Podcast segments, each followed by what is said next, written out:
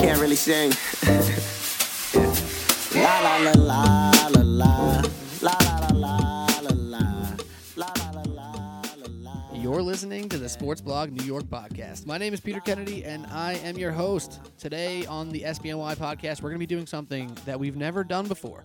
But if you listened to the episode last week where we interviewed the founder of FantasyAdvantage.com, we're going to take our swing at daily fantasy this week. And I got two great guests in. One you know very well, Phil DeMayo, co-founder of SportsBlogNewYork.com. Phil, what's up, my man? Hey Pete, how you doing? I'm doing great. Uh, I'm excited because though fantasy playoffs are going on, I'm knocked out in one league, and I think when you get knocked out for your fantasy playoffs, it's a good time to do some daily fantasy. It's probably always a good time to do daily fantasy, but you you were correct. If you were knocked out this week, you're sitting home, your players in a, your constellation round. No one likes constellation round. Nobody likes the toilet bowl. I I one piece of advice off the bat: if you're out of the playoffs, you shouldn't pick any players players in your team because they probably didn't do too well this season, right? I, I mean, uh, that's a good point. Actually, I didn't even think of that.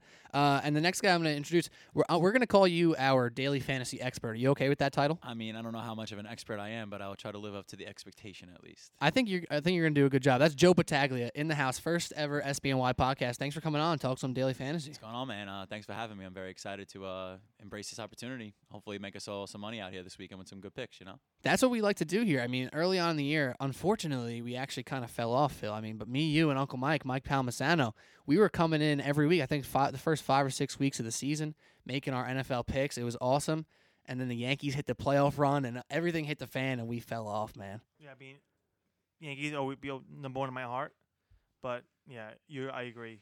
We kind of fell off the cliff with the playoff picks, but hey, we're gonna do? That's it. That's that's why we're here now to make up for it with some daily fantasy. So this is week 14. Joe, you're going to be taking us through game to game. Um, basically, what type, what players to look out for, what type of pools to enter, all this different stuff about daily fantasy. But first, let me remind you: this podcast on iTunes, Apple Podcasts, app, Google Play, and of course on SportsBlogNewYork.com. Don't forget to hit us on Twitter at SportBlogNYC.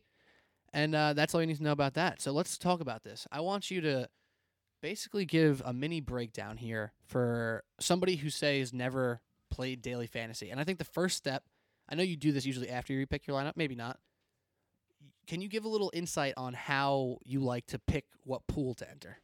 So, uh, talking ex- especially for people who are playing for the first time or who are inexperienced, and especially catering to the person who is casual with their daily fantasy experience. You know, a person that works their nine to five every week and doesn't have time to research, or the person that goes to school, commutes every day, and doesn't have time to look up all these crazy stats. It's definitely very important to join pools that have limited entries, like you will see on sites like DraftKings, a three max entry or a single entry. I think those are very important for, like I said, casual players who aren't investing as much money or time into, you know, kind of all these crazy stats where you just kind of want the sweat of watching TV and having guys to root for on a Sunday afternoon as opposed to really trying to make a crazy amount of money. Because what will happen is you'll join these uh, these big intriguing tournaments that have uh, hundreds of thousands of dollars on the line with these big first place prizes, but you're putting in one entry compared to these guys who have 20 150 entries that have dedicated 50 hours a week that, that this is the, this is their jobs their livelihood so you know when you put it in perspective that way you know you, you really realize you know if i have one marble and you have 99 in a bag and we go in to grab one you know who's likely to, to get that one you know what i mean so Sure, you have know, a chance, but in the end, you know, whether it's five dollars, twenty dollars, you're still putting your hard-earned money on the line, and you want to make it competitive to the field. So when you're looking online uh, this Saturday night or Friday afternoon, whenever you hear this podcast, and you're looking to join something, definitely would look for the low entry, uh, single entries, maybe a three dollar, five dollar one, just to get, kind of get your feet wet and you know get used to the experience of daily fantasy. Pete, don't you wish you were a professional daily daily fantasy football player? I wish I was a professional crypto kitty miner, Oh, well, actually. that's a story for a different day. We gotta- we gotta get like a Bitcoin owner on this podcast. Oh, do we? that'd Be, oh, I wish. Oh, I thought you said we Oh, have uh, one. Yeah. I know a guy. I know a couple guys. If we were uh, all Bitcoin owners, I'm not sure we'd be doing this podcast after the day they had today. Oh my god! I mean, you know what? That that stuff's crazy. But the funny thing, you know, uh, what's it? Haralabos Villarul? I don't know how to say his name. Bob. Haralabob. Yeah, Haralabob on Twitter. Great, great dude. He's famous for being an NBA gambler, big Yeah. time NBA gambler. Bill Simmons podcast. Yeah, he was on Bill Simmons. He's been on a bunch of stuff. He on his Twitter, he's been talking about it all day. The crypto kitties, and I was like, "What the hell is a, a crypto kitty?" So I looked it up, and it's super real. It's a very real thing where you breed digital kittens. It's crazy. I'm Yeah. not getting into that. There's like, for me, uh, we'll, we'll leave it at this. I think the next one coming up, right? 'Cause there's always competition in any anything, right? So Yeah. You gotta look for the next Bitcoin. There's a couple out there right now, Litecoin. but like Litecoin, the one with Ooh. E. I don't I want to mis I mispronunciate it, but yeah, the one with Ethereum. E. yeah. Ethereum. Yeah, I, I actually you know, don't. You know, I don't know what I'm talking about. I just know words. I just saw words and repeated them. That's I know, it. I know those two were from four to s- four and seven dollars down to like five hundred and six hundred dollars. Oh lord, you don't like that. All right, well, let's get back to making money. Uh, the old-fashioned way, putting it on sports, even though daily fantasy is kind of a new thing. Um, so Joe, I think that's good advice because you know what? You know what's crazy um, to me? What turned me off a little bit from daily fantasy when it really blew up? You heard about these like professionals, right? These people who had algorithms. Who ran thousands of lineups through a, a- system or whatever the hell they do, which we actually got a little insight to from FantasyAdvantage.com last week from their founder. That's a that's a different animal. That's a different animal. So I think that's great advice for the single entry, low entry stuff. There are just so many outlets out there to get this fantasy knowledge, and even like you said, these algorithms that will just project based on you know over under or certain opportunities what a player will have point wise, and people will buy these advantages online, and you know they'll rep- they'll uh, look up to these guys who take the time to research. So it really puts it in perspective when you say that. You know, there's literally sites out there that just pro- project points for people, and people will just pick their players off of these projected points. Uh, and something you'll hear me talk about on the podcast today is uh, the word you'll hear me calling players, you know, chalky in a sense. Uh, and that has nothing to do with writing on a, a chalkboard as a teacher. It has to do with a person that we project to be highly owned because he's in a good, you know, spot and he might have a good price for the sense. But what you also want to think about when you're playing fantasy, you know, most people think when they're making their daily fantasy lineups that you're looking to score the most points. It's not necessarily the case. Uh, what you have to realize is you're in a huge pool against other people, you know, your friends, you know, these other people. Like I told you about that research 50 hours a week into this. So if they're all taking a player that, yeah, maybe looks like a good person on paper, you know, that guy might get hurt in the first quarter or just have a bad game unusually. And if you don't have that guy, you're now making up a lot of slack because they might have a guy with, you know, five, 10 points that you don't have. But conversely to that, you know, they put up a nice 20 spot, 25 spot, you know, you're you're in trouble. So that's a big thing we'll be talking about today is chalky players and, you know, should we be playing them? Should we be not be playing them? So And I guess a lot of it with the salaries, which you're going to get into when we get into certain games, it it comes down to you know what they perform to worth their salary, right? So, so somebody's 20 versus somebody else's 20 can be very different if you paid 9,000 versus 7,000 for a guy. So that's another thing to take into consideration. Um, Phil, you got something r- right here? I know Mr. NBA out, NBA outsider right here. Yeah. So I do basketball every night, right? And Russell Westbrook's twelve grand tonight. That's a lot. Crazy. So just turn my five x, six x. Like, will he get five times more than he's worth? But like guys like Russell Westbrook and James Harden, Boogie Cousins, they're they're at eleven, twelve thousand dollars a night. So stuff like I try to compare it to basketball and football. Like, will they get their dollar worth? So to bounce off of what Phil said, I'm going to uh, translate exactly what he represented into your, our NFL terms for this week. So if we're playing on a site like DraftKings, our goal is to score about 150 points because that's going to be a score that wins us some money. And you know we're really looking for that 200 score because if we can get that 200 score, now we're cashing in. You know, hopefully a couple hundred, maybe a couple thousand dollars, depending on how much you entered on that one team. So if you put it that way, you'll realize that you have a $50,000 cap to purchase all your players and fit in a team. So simple math there, you do that 150 divided by that $50,000 salary, you have pretty much what you're expecting. You need three points on the $1,000. So if I'm drafting a guy per se, uh, we'll use, let's say, maybe an Antonio Brown or high-end Le'Veon Bell type guy that's going to cost you nine, ten thousand, like we were talking about. We're going to need close to 30 fantasy points if we're going to be happy with our production there. Uh, a guy looking at this week uh, that we're going to talk about at a good price is LeSean McCoy. Uh, LeSean McCoy is a top running back, you know, in the league, and that most people know about as a household name. That not only does he get 20 carries a game, but he also gets that production in the pass game. So at 7,200, you know, that's about a thousand lower than he is on a normal basis. That might be a good place to attack because you know we might be able to expect that 21 points and maybe even more this week, which can lead us to that big score. But then again, you talk about the, it could be chalky. right. You have forty percent, fifty percent on LeSean McCoy, which is good. He does good, you're, you're in that major group. But say when a guy goes off, you, no one, nobody has him. That's when you really cash in because you know it's, it's a numbers game at the end of the day. Right, it becomes the low risk versus the high reward versus you know all this different stuff, the fad picks, and, and you know Correct. so there, there's people who become trendy picks, and that's the thing across all sports with regular gambling Right. too. As a synonym, trendy equals chalky. Right. So like chalky means a lot of people might have them. And you know I think it's funny too. You know, you and I, right? Say we have, say we use fantasyadvantage.com. I talked about this last week. Say we we used uh, the same exact lineup we got out of the whatever system they, they they spit out lineups, right? We can enter them into different pools. You can win, I can lose. So, like you said, it comes down to what pool you're in, and there's a lot of different aspects. And it's it's a little crazy, but it's fun. It's exciting. And you know, this is a thing that I actually talked about very often is, you know, how does it relate compared to the buy-in level as to how many points you need to cash and you know, there is sometimes a correlation between, you know, how much money it is to buy in and how many points it's going to take to win you some money in that particular tournament. Uh, so you know, it is very important. Another thing that we're going to talk about as we get through the games, you know, how Vegas can tell us some things about fantasy production. You know, most people worry about gambling in the sense of uh, spreads and over unders, but you know that will tell us a lot about a game from a fantasy fantasy fantasy perspective. What games might have a lot of fantasy points going on. You know, what what players might not have that opportunity based on the total amount of points expected to be scored. I love Vegas and I hate Vegas. They know everything, man. They're crazy. And you know, talking about some uh, people that you know this is their job. You know, we're talking about a whole a whole place on the map. You know, dedicating their time to gambling and making sure that they're making these good lines that you know are very close. You know, every once in a while you'll be watching a game that you bet on and you'll say to yourself, "Wow, they were spot on in their spread." And you know that's important for us because that means that that's probably the best place to look if we were trying to hope or know what's go- what the outcome of the game is going to Oh, be. wait, do you mean almost like imagine you bet the Boston Celtics last night and they're seven and a half point favorites, but thankfully you buy a point and a half and they win by seven, like that type of deal? Like, you know, I really almost got got there because they won by seven on a seven point spread. But luckily, I bought the point. Like th- Vegas, man. Sometimes you look up at those over unders and those spreads, you're just like, God damn, how'd they do it? Vegas always does. All right, so Joe, which game are we starting off with today? So we're going to start off uh, with the Bears at the Bengals. Currently, the Bengals are six-point favorites, and the over/under set at 38. The big, big news, almost probably the biggest news of the week, is how to take the uh, Joe Mixon news after a really rough game that the Bengals played. Also, heartbreaking loss for them on uh, on that that night game, uh, comeback win by the Steelers. Joe Mixon got, I think, knocked out cold on the field for about 10 seconds and got carted back with a concussion.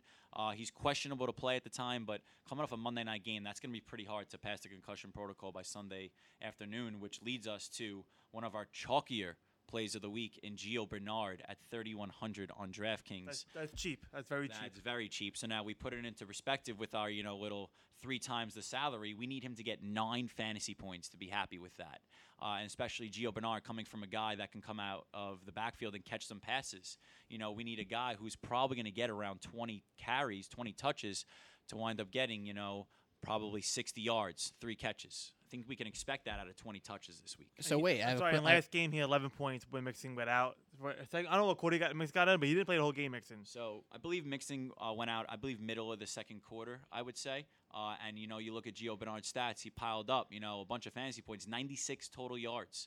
Uh, three targets, two receptions. Totals 11.6 fantasy points. You know, that's not bad out of a guy with 3,100 because you know we talk about the fantasy dollars and and what it's worth. If we're taking a guy at 3,100 at running back, that means we're probably getting an elite running back at the other side, or maybe a big wide receiver to kind of match him up with that. So I have a question, and based off what you said about Vegas, right? How Vegas can tell you something. Sometimes when I look through spreads, whether it be for basketball or football on a Sunday, sometimes a spread will kind of catch me off guard, right? And whether it be too low or too high, from my opinion, um, how do you handle situations like that when it comes to a, a player's salary? Like I would have expected Gio Bernard's salary to go up because he's going to get more touches. So how do you figure out the movement of a salary, basically? So it's actually funny that you happen to bring this up. Uh, the first player we talked about. So uh, people that play daily fantasy every day, like me, not saying it's a good thing by any means, you catch on to these things. So uh, what DraftKings has done, and you'll notice we're going to do today, we're not going to talk about the Sunday or the Monday night games because DraftKings doesn't include those games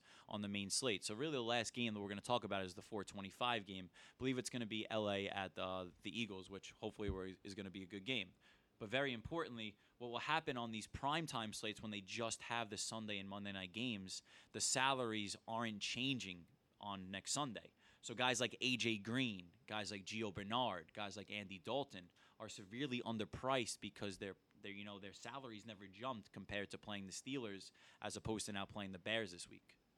Um, so the Steelers have played this week included four primetime games in a row. So a month straight can get no Le'Veon Bell, no Antonio Brown, no Big Ben on your main slate. It's pretty crazy. So Wow. Le'Veon Bell and Brown are probably the two most popular fantasy players, two most expensive fantasy players. But you, you haven't been able to buy um have them in your lineup for the last month because they're all been primetime games. Wow, that, that is absurd.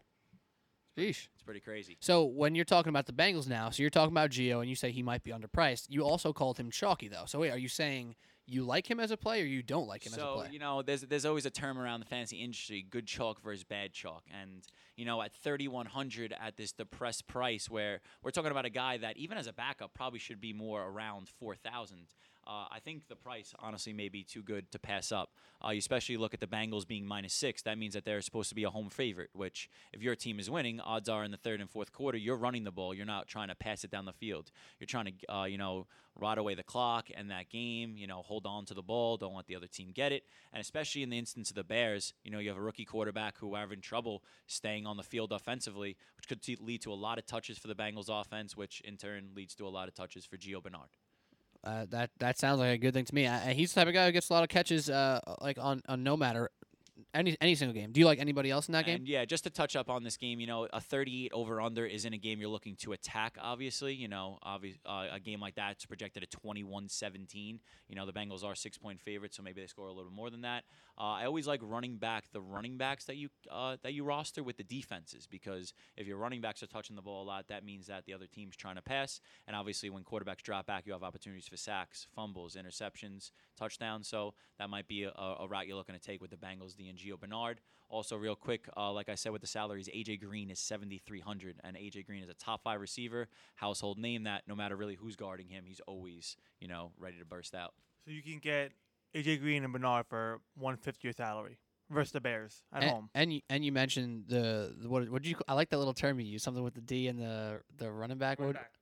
Oh yeah, to run it back, you know, you have correlation plays. That's what they call that. So you run it back with the running back and the defense because you know if you get more carries. They carries. used some there- little rhyme though before. Uh, I, I don't it- even it- know it, what might- it Running It must have been natural, you know. I guess I'm just um, I'm spitting rhymes out here with this new mic. I guess that's what I love it. That's great. All right. Well, no one from the Bears we like. So you like maybe Gio, maybe a little AJ Green. I think AJ Green's a guy you always can think of, and then maybe the Bengals Day a little sleeper I pick mean, there. Um, that uh, Monday night, Sunday night game, he had that bomb that was called back from the whole thing. I think it was Gio Bernard who held it anyway. Yeah, it was. that It was, like a, that was like a 12, 12, 13 point play. and it was a phantom call. Honestly, it was definitely a tough holding call. And at the time, AJ Green had seven for seventy-seven and two touchdowns, and that negated a seventy-three yard oh, touchdown. Oh lord. So add that up if that actually went through. That's a monster fantasy game incoming. So would you say he hit the late night, the late night game? Does his price go up if he scores that touchdown? Or is he still seventy three hundred? Well, see, because he played on Monday night, regardless of how, how he performed, his price wouldn't have changed, believe it or not. So that's Interesting. why at 7,300, this is a guy who should probably be around 8,000, 8,500, which we want to jump on that opportunity. You know what I mean? All right, you're listening to Joe Battaglia, Phil DeMayo, MP Kennedy. Joe, we called you the expert before the for before the podcast. I mean, I think you're living up to it so far. We're only 20 minutes in, but Yeah, good job. Until all these plays have about three fantasy points by Sunday afternoon at 4 o'clock, right? You're spitting knowledge though for me right now. I love it. Uh, let's keep this thing moving. But just for funsies, you said Bengals minus six and six and a half. Hurry up, quick. Just for funsies. I said do the you like? Oh, I'm taking the Bengals. I'm taking the Bengals too. Bengals by 10. I'm I'm feeling comfortable there. All right, let's keep it moving. Joe, what do you got for us? So next game on the uh, on the slate, we got uh, Detroit Lions at Tampa Bay Buccaneers. Uh, funny story, actually, there is no Vegas total out here, or at least a reliable one, and that's because of the injury news regarding Matt Stafford. Uh, you know, Stafford's an elite quarterback, has been carrying the Lions. You know, right around the postseason. Uh, they're still fighting for a wild card spot, but on Thanksgiving he had an ankle injury. Last week, I believe his hand uh, was hit on a helmet or maybe another player, so he is pretty banged up. And you know, Vegas isn't willing to release a line if our you know a Pro Bowl caliber quarterback is going to be out for the game. That's really going to change things. So when I when I go to this game, I see Mike Evans sixty nine hundred. That's pretty cheap for Mike Evans. I know he's had a bad season, but Winston's back now. Lions aren't that great. So Evans sixty nine hundred I like. And who who who does Winston love? Kevin Brate. I think Kevin Brate's a big play here. Joe, what do you think? You know, I, I really like Cameron Brate this league, especially with Winston back at quarterback. You know, you'll look at his game log and people will be uh, will be uh, scared away by seeing how bad he was with Fitzpatrick at the quarterback. But with Winston, he really sees more targets. You know, he had two touchdowns last week in Winston's first game back. You know, and he at a pretty good price, he might be a worth uh, worth a look if you're trying to save some salary at the tight end position. I definitely don't mind him. On the Mike Evans note, uh, I will say I love Mike Ellen, Mike Evans as a talent. He will probably be matched up with Darius Slay this week, which isn't the easiest matchup.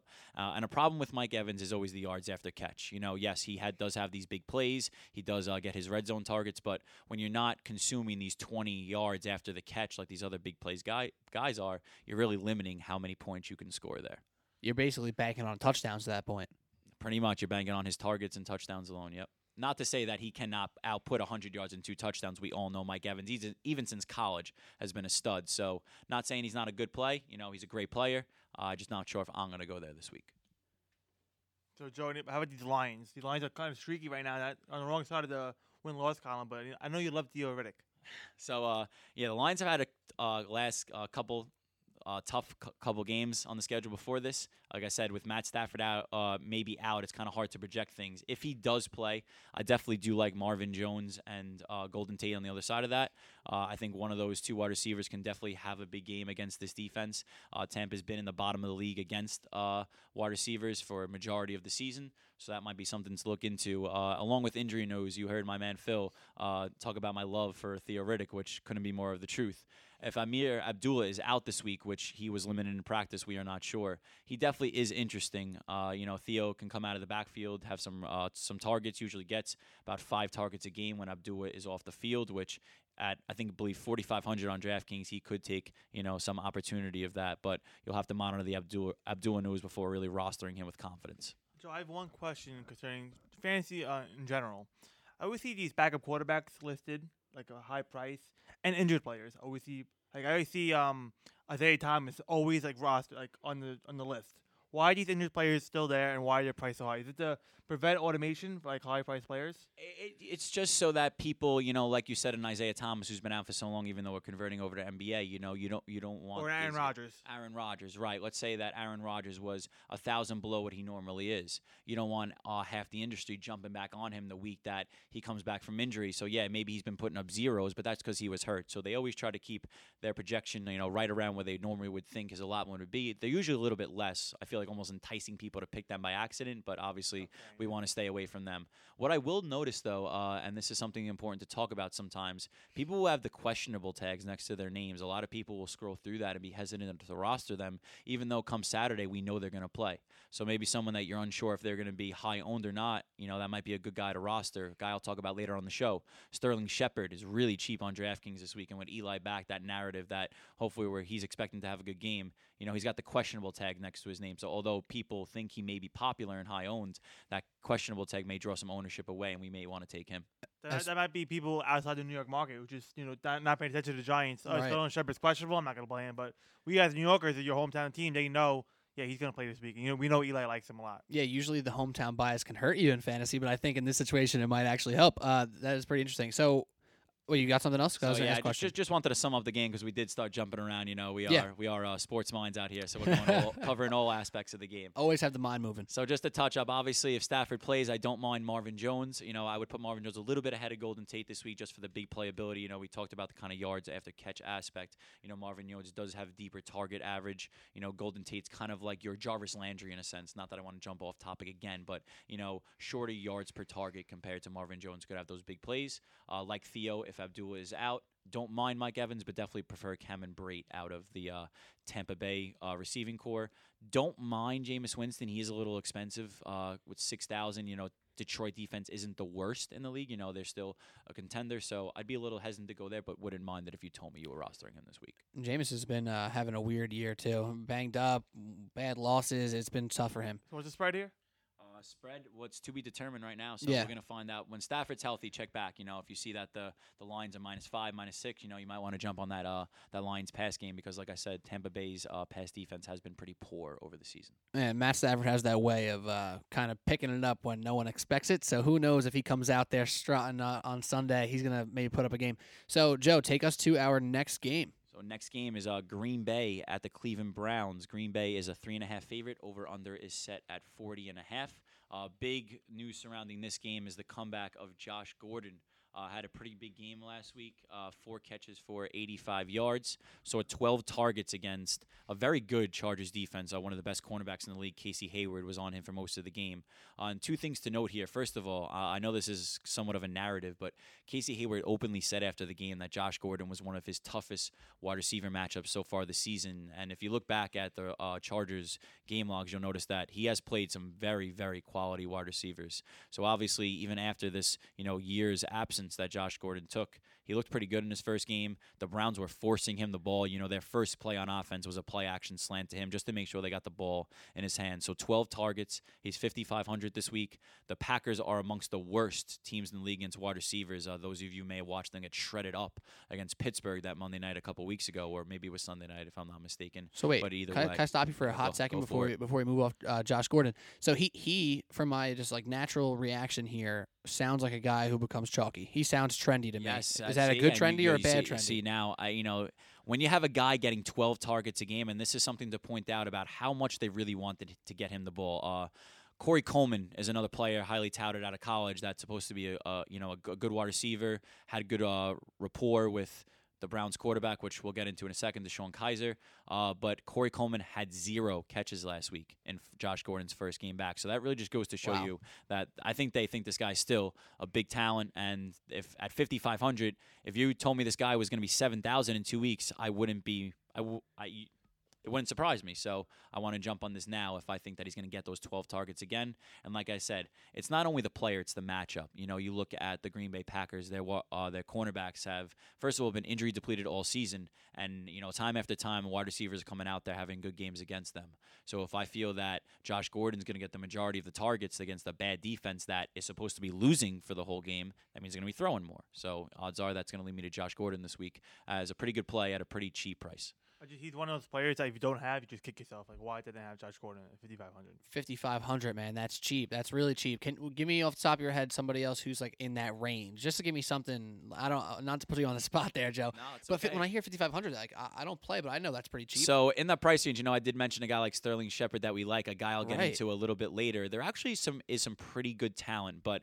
I mean, you look at it, a guy guys that I wouldn't take over Josh Gordon. You know, Sammy Watkins, uh, he's a talented guy, just doesn't see as many targets as um, a guy like Josh Gordon. And like we said, you know, how do you get fantasy points? You get receptions. How do you get receptions? You get targets. So, you know, these things all correlate together. You know, as good as a guy is, you know, you want to make sure that they're getting their eight to 10 targets every game because that is how you get your fantasy production. But like I said, you were asking me who else is in that price range. We got guys like Marquise Lee, Nelson Agholor, T.Y. Hilton, Amari Cooper. All these guys are good, but, you know, I don't think they're projected over 10 targets like Josh Gordon is. I guess you have the little bit of the unknown with Josh Gordon too, because this is only his second game in, in so many years. These other guys have been consistently kind of up and down this year. If that makes any sense, they're consistently up and down. But I don't know how else to explain it. They've had good games, but they've had a lot of Oh no, games. for sure, and, and this is you know one of those aspects we talk about where let's say you don't think that Josh Gordon is going to be you know maybe he doesn't have the stamina coming back, maybe uh, his second week he's going to be a little bit you know gassed.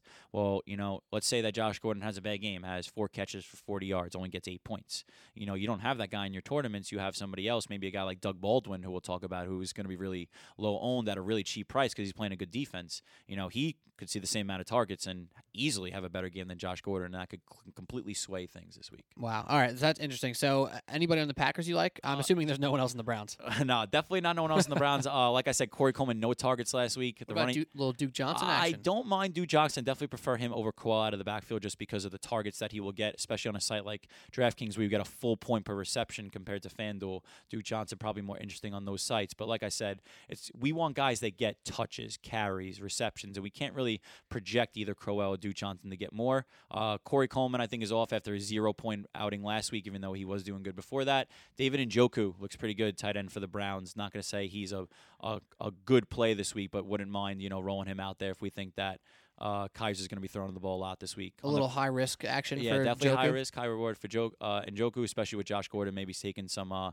some I guess attention from the defense. Uh, quick on the Green Bay side, they are favorites. Uh, Williams, the running back for Green Bay, has been getting a bunch of touches and a bunch of targets for Green Bay. Uh, Hundley does not look good at quarterback, but is in love, man crush on Davante Adams. Oh yeah, baby. Uh, so I don't mind Davante Adams. I will note that Randall Cobb got zero targets last week, so I'm not sure that we want to roster him. Jordy Nelson's been down the whole season. You know, hasn't been able to turn those you know touches into fantasy production. Davante Adams, like I said, uh, awesome play this week, but could see a lot of Devin McCourty. The one good thing on the Browns defense, so that is something to look out for. Because if he gets locked on him most of the game, that could hinder how many fancy points he scores.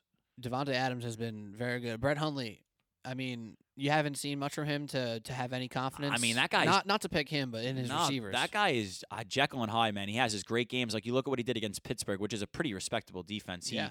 threw for three touchdowns, looked fantastic, and then he comes out last week and just puts up. I mean, a mediocre performance at best. You know, uh, the, the Green Bay. Uh, running game really carried them. Uh, Williams had 110 yards and a touchdown. They uh, won the game in overtime on a 20-yard touchdown. So, uh, you know, I do like Davante Adams, but between the cornerback, uh, the cornerback maybe facing him, and the quarterback throwing to him, it's it's going to be tough to pay that price for him this week. All right. So what about those Green Bay running backs? What do you you like anyone there? So you know, with Jones back, I know a lot of people were, were skeptical to take Williams. I definitely don't mind him at his price.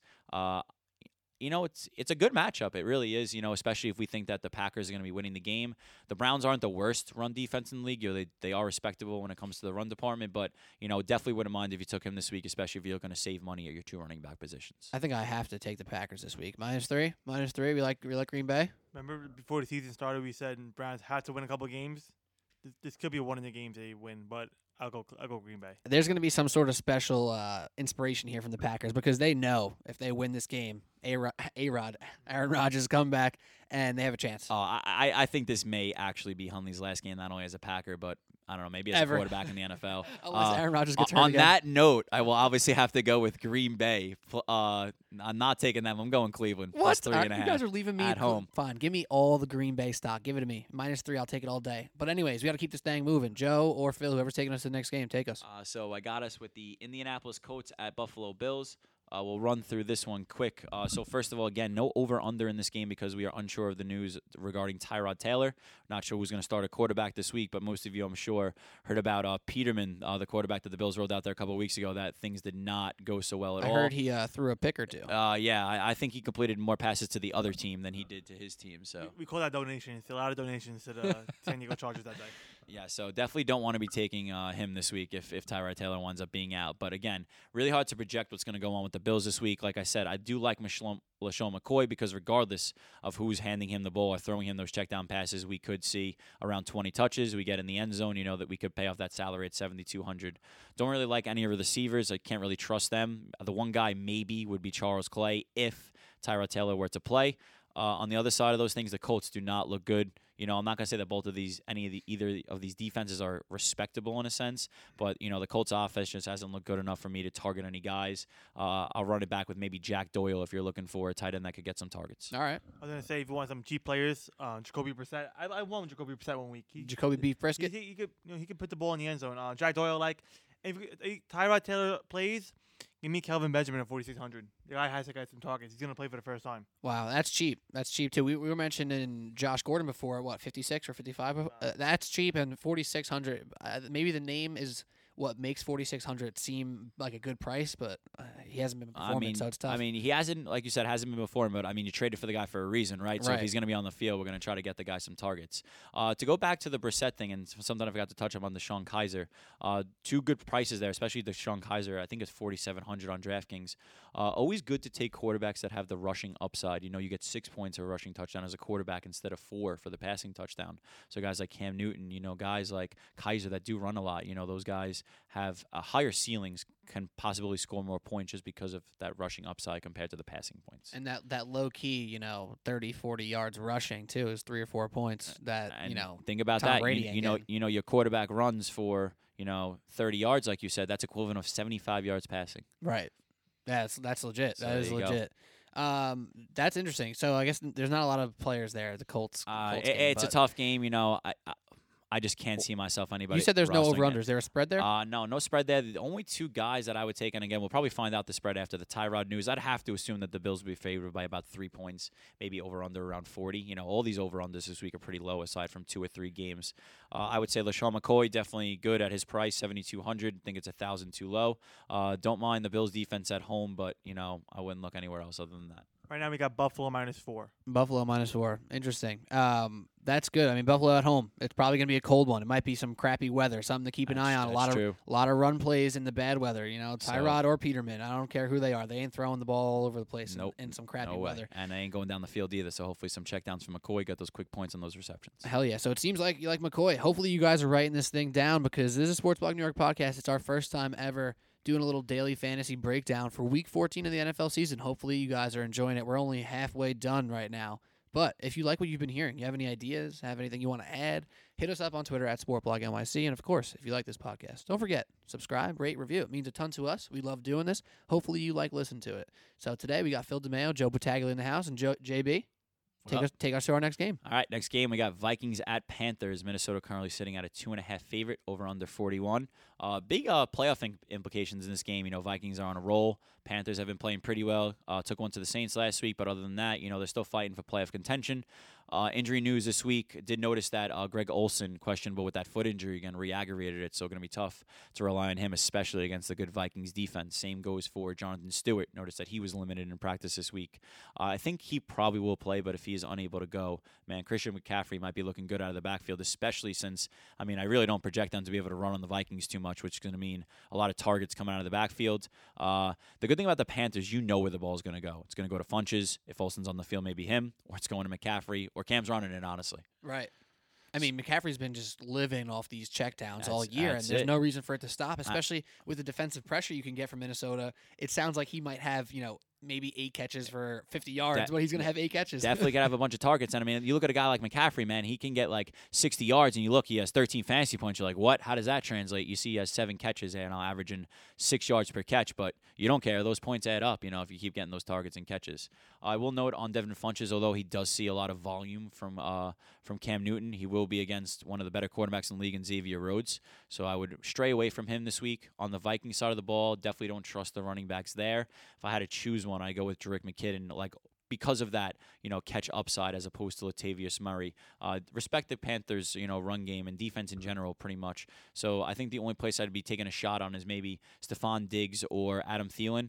Uh, the Panthers have been susceptible to the pass. You know, Michael Thomas has had decent games against them the two times he's played them. Uh, so th- those are decent. Um, Wide receivers. I remember Alshon Jeffery had a pretty good game against them. So I do think that those one of those wide receivers, both are talented, can have some success this week. Out of curiosity, uh, what's the price difference on Thielen versus Diggs? Uh, so Diggs is definitely cheaper. You know, I'm Absolutely, gonna have to get you the exact prices. He let down a bunch of people in the fantasy industry Oh the man, other day. yeah. I mean, the- and Thielen has has saved people. I mean, for me, I've had Thielen in one of my teams, and he's like a top twenty, top fifteen fantasy receiver. Yeah, and I mean, you definitely wouldn't have expected that coming in, man. You talk about uh, those of you uh, listening who have keeper leagues, man. That's a keeper right there for you. Seventy two hundred. Think about that at the beginning of the season. So Thielen is priced over uh, guys. Most people, most guys in the league. I told you AJ Green before seventy three hundred. So think about that. AJ Green is only hundred dollars more than Adam Thielen. I mean, take a- Thie- Thielen's been a legitimate model Oh, of consistency. And you know him talk about man crush. You know him and uh, the quarterback Keenum. You know they love each other.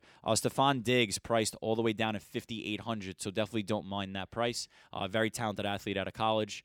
Could see him getting in the end zone perhaps, but like I said, wouldn't mind taking a shot on one of these guys. I will note that Thielen does play in the slot a little more than those other t- uh, than than Diggs does, and that could lead to some more opportunities against you know the slot cornerbacks instead of outside against Bradberry and those other guys. Yeah, and I'm looking in at uh, our fantasyadvantage.com, not ours, but you know the one that we interviewed the founder of last week on the Sports Blog New York podcast. I'm looking at that right now. They have the player rankings for uh, each position, obviously, and they have him at sixth in the wide receiver rankings. Adam Thielen. There you go. You know, I mean, de- definitely don't mind that spot this week. You know, uh, over under set at 41. There's really not a lot of high scoring games predicted this week. We're going to get into one after this. That's going to be one of the chalkier owned games just because of the over under. But, you know, the touchdown's got to come from somewhere. So if Keenum's going to be relying on Thielen, you know, might as well roster him. 7,200, not a bad price. I like that. So uh, Minnesota's minus two and a half on the road right now for funsies. Who do you guys like? Uh, you know, I, I am not a big fan of Cam Newton. So just based on that, maybe a little bias, I'm going with the Vikings. They've been hot, minus two and a half. Minnesota. Yeah, cold like Minnesota. Cold like that Sprite soda. I'll go with Minnesota too. I mean, I, I probably wouldn't touch that game. That game is a little too close for comfort for my liking. But it's interesting. All right, so JB, take us to our next game. So next game, I had to mention that this was a higher scoring game on the uh, slate. We got the Oakland Raiders at Kansas City Chiefs. Uh, no really news and notes from this game. I would uh, monitor Amari Cooper uh, this week. He cleared concussion protocol, but still having lingering ankle issues. So double double check on that. If he's unable to go, got Crabtree coming back off suspension with that fight with Aqib Talib. You know, I, I don't know what to say about that. I mean, they didn't even wait. You know, literally just grabbed the chain, started throwing haymakers at each other. So he was suspended a game. Uh, he should be back. I do like him. Oh, news actually, Marcus Peters, I think will I'll be out this game. I don't know if Correct. you guys noticed him. Uh, Suspended by his own team. grabbing the flag, throwing. it I was at the, game stands. actually. It was hilarious, man. And- the and, crowd uh, went if- wild. If, I believe he was a- laughing in Andy Reid's face, basically, right? Shout out to Andy Reid for doing that. Like, will Ben McAdoo, R.I.P. ever do that to Odell Beckham? I mean, anyone ever do that to Odell Beckham? ben McAdoo did it to Janoris Jenkins, I guess, right? Like I don't know. Who I don't, cares? I don't. I, don't want I to talk don't even want to mention this guy's name through this microphone. That's, so we're, that's what we're, I'm saying. we're gonna keep going. Uh, one thing to definitely note. Uh, first of all, Darrelle Revis will be playing cornerback for the Chiefs. Uh, I, yeah, that's that's that's what I'm thinking. So if Crabtree's lining up against him, man, he could be in for a big game. You know, he has a tough price this week. I believe he's 6,700, which he's priced up in the Thielen slash you know AJ Green range. But you know, if he's 6,700 and people aren't going to take him because of that price, you know, that's a less chalkier guy, as we would say. You know, maybe a guy that you'll get at low ownership that definitely has the potential to get in the end zone a couple times. One thing I will note about Crabtree though has not topped 100 yards this season. Yeah, he's been a little touchdown reliant, but something that's really good about Crabtree, I actually have him in both of my fantasy leagues. He he gets catches every week, and he's a red zone target, so he is pretty consistent. Actually, last week when he got ejected was the first game I believe of his career that he didn't have one catch. Uh, I That was his first catchless game wow, of his career. that's pretty crazy, you know. And to ruin it on a thing like that, oh man, now what a. s- Of course, I had him on my fantasy teams that day, so Yeah. I was a little pissed that Same. I got a big fat goose egg out of him. But what are you gonna do? I, I doubled down this year just for a quick side note. I actually have a personal question about this game as well. But quick, quickly, I had Odell and Crabtree in both of my leagues, which I felt great Oh, about, boy. man. I felt great about. Luckily, Crabtree's been pretty good. Odell obviously hurt, Yeah. but another guy I have very important in this game that we're talking about, Kareem Hunt. Is is is his price? What's his price like? I'm very curious what his he price has like dropped right dramatically. He was in the eight thousand range. I want to say that he's down to sixty seven hundred. Let me confirm that for So you wait, real d- quick. did he fall from? Well, did he go from a guy who you know is going to be played across the league to now might be I this mean, like this sleeper guy pick? was Is he- scoring a might be- touchdown every time he touched the ball the first couple weeks, and now I mean between him just kind of falling off yards per carry wise, Andy Reid, you know, just calling these weird plays on offense, he's almost just fizzled out. He used to get 20 touches a game, now he's down, you know, underneath the 15 range. Uh, we, there was a game a couple weeks ago against the Bills where he was very highly owned because the Bills were just getting mobbed uh, by the run game after they traded Marcell Dareus, and he got 10 carries. You know, Wow. think about that, a top running back in the league, and your starting head coach is giving that guy 10 carries. I, don't- I know you're new to this, Pete, but he's like the talk of the Aliens fantasy community like three weeks now because like where has this guy gone? He's like an anomaly. I'm about sure. two weeks ago when they played Buffalo, like this is the game. Buffalo get like 140 yards rushing the game last four games. Like this is it, and it wasn't there from him. The Jets wasn't there from him. Like we I don't know where I don't know where he's going. So wait, uh, Is this it- is my question though: Is he a sleeper now? Like, has he become a sleeper, or is he just a non-factor? he's more of a risk than a sleeper, I would say. okay. I- I would have to agree with Phil on this one. You know, I, I was never on, you know, Team Kareem Hunt from the beginning of the season. Uh, you know, straight away from drafting him, whether it was a good or a bad thing since the beginning. Uh, so I'm not looking to jump back on now, especially after a couple bad games. Uh, I So will. so are you telling me that I should sit him in my playoffs this oh, week? I don't know if you could sit him in your play. If you have a good bench player, then maybe. I have but, I have know, a two flex league, so I kind of need I, like I need to fill up the spots. And a deep league like that, you know, like we said, I have a hard time benching him. He's been so good. points come from touches. So, you know, he does have that guaranteed 12 to 15 touches, upwards of 20, you know, if he has the right game script. Maybe KC is winning by two touchdowns for a majority of this game, then hopefully he should get more carries. One thing I will note on the KC side, we already talked about the Raiders side, uh, two guys that I want to mention. Uh, more importantly, Tyreek Hill has been destroying the Raiders secondary uh, for the past couple seasons. He's at home. He is better on turf usually, but you know Andy Reid's going to get this guy the ball. Uh, one thing about you know Tyreek Hill in particular, his floor, so how many points he's scoring per week, is much higher than it was last year. You know, la- couple last year he had games we had three fantasy points. You know, I'm looking over the last couple games, last four all over 12 fantasy points, getting at least you know a couple catches per game, which is pretty huge. You know, I'm hoping he gets a big play, 7100. You know, that's a tough price to pay for a guy that's not getting those you know 10 targets per game normally, but last two games nine targets, 11 targets. So against the bad, you know, Oakland secondary, I definitely love that play.